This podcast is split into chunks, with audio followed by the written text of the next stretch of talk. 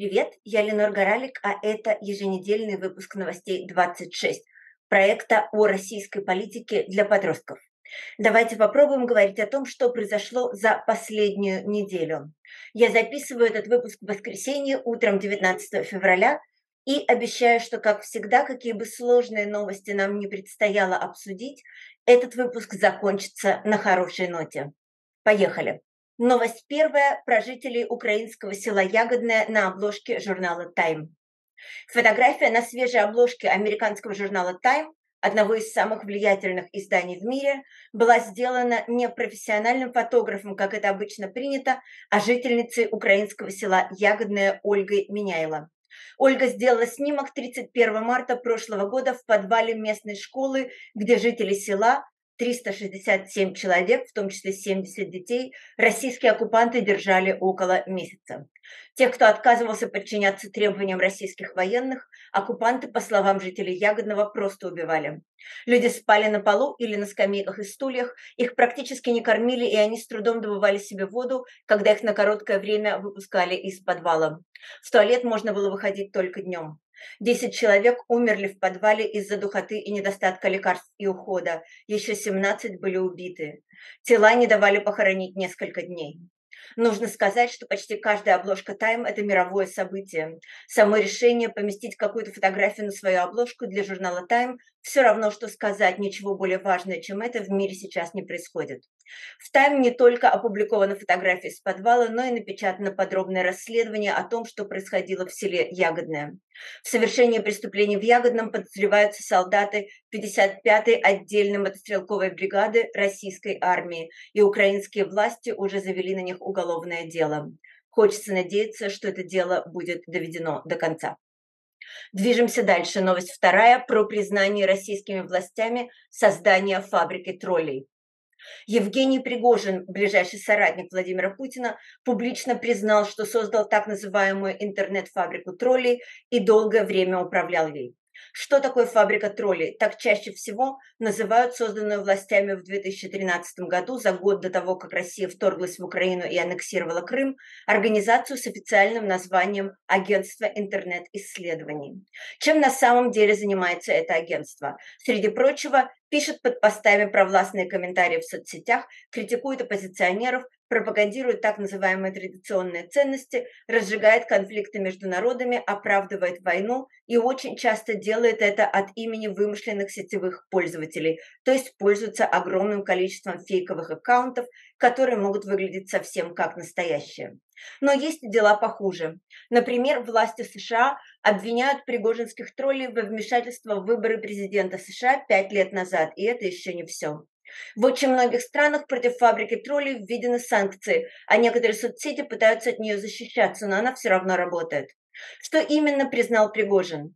Я никогда не был просто финансистом агентства интернет-исследований. Я его придумал, я его создал, я ему управлял длительное время, сказал он и добавил, что создал фабрику троллей для защиты российского информационного пространства от хамской агрессивной пропаганды антироссийских тезисов со стороны Запада. Конечно, это чистое вранье. Фабрика троллей – это в первую очередь огромный бизнес, а во вторую – жуткий безжалостный инструмент провластной пропаганды.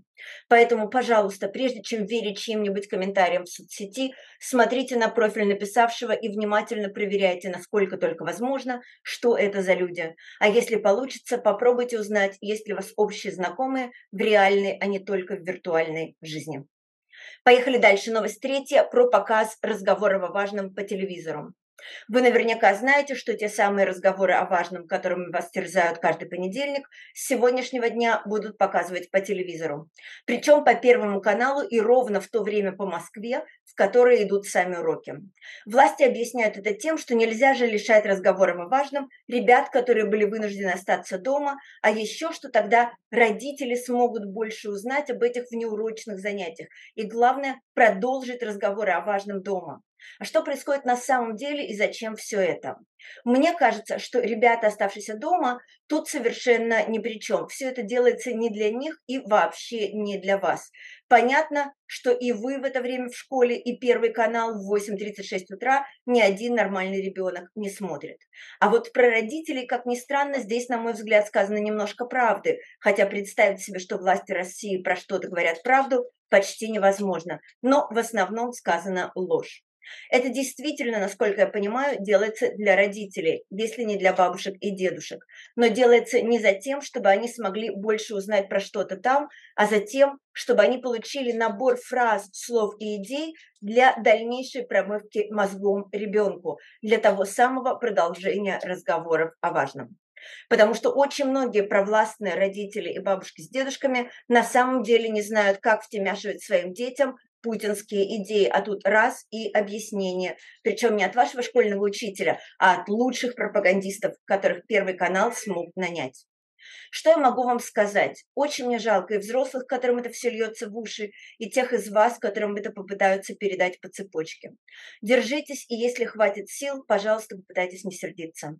Мне кажется, что ваша любовь к бабушке и любовь бабушки к вам куда важнее того, что с вами обоими пытается сделать пропаганда. Поехали дальше. Новость четвертая про государственный поиск запрещенки в интернете. Российское государство создало и запустило автоматизированную систему Oculus, которая ищет запрещенные картинки и видео в интернете. В том смысле, что теперь не только государь, государевы люди сидят и выискивают, кто снял видео про ЛГБТК+, или запостил флаг Украины. А условно, условно говоря, еще и роботы системы Oculus это делают без сна и отдыха. Государство обещает, что впереди такой же поиск по напечатанным и даже рукописным текстам. Вот как сейчас звучит перечень того, что интересует систему Oculus. Экстремистская тематика, призывы к массовым незаконным мероприятиям, суициду, распространение наркотиков, пропаганда ЛГБТ и другое. Что скрывается за другое, неизвестно, но я подозреваю, что флаг Украины там точно есть. А главное, создатели системы объясняют, что список и другого может постоянно расширяться. Мне очень хочется сказать, пожалуйста, берегите себя и помните о том, как мы решаем, кому и когда, ну, по крайней мере, на наш взгляд, мы можем и не можем доверять. У нас в канале, например, есть текст под названием «Говорить или молчать». Может быть, он немножко поможет. Поехали дальше. Новость пятая, как у нас водится, хорошая, про девочку-колясочницу, которой помогли всем городом. В городе Березовский под Екатеринбургом живет десятилетняя девочка Катюша. У Катюши ДЦП – это такое тяжелое врожденное заболевание, влияющее, среди прочего, на возможность человека управлять своим телом. И вот на этой неделе из подъезда Катюшиного дома украли инвалидную коляску, которую Катюше выделило государство. Катюша совсем не может ходить, и коляска была ее единственным средством передвижения. Новая коляска стоила 300 тысяч рублей, таких денег у Катюшиной мамы не было. Мама обратилась в полицию с просьбой найти коляску и пожаловалась на их с Катюшей беду в соцсетях. И тут произошло сразу два чуда. Первое, пользователи соцсетей откликнулись и очень быстро собрали 300 тысяч рублей на покупку новой коляски, а потом позвонили из полиции, вора поймали и коляска нашлась. Но те, кто пожертвовал Катюше деньги, не захотели взять их обратно, и теперь деньги пойдут на поддержку Катюшиного здоровья. Мне кажется, что это очень теплая и человеческая история. В конце мне хочется сказать, как всегда, о каких бы вещах, связанных с Россией и миром, не шла речь, Пожалуйста, не верьте никому на слово, и мне, конечно, тоже верить не обязательно. Читайте, проверяйте, думайте, обсуждайте и спорьте. Мне можно писать по адресу news26.2022 собачка gmail.com, и мы встретимся в следующий понедельник. Спасибо, что вы со мной были. Надежда есть всегда, и лучшие времена обязательно настанут. Продюсер этого подкаста Елена Боровая. Спасибо огромное ей и всей команде новостей 26. До связи, ваша Ленор.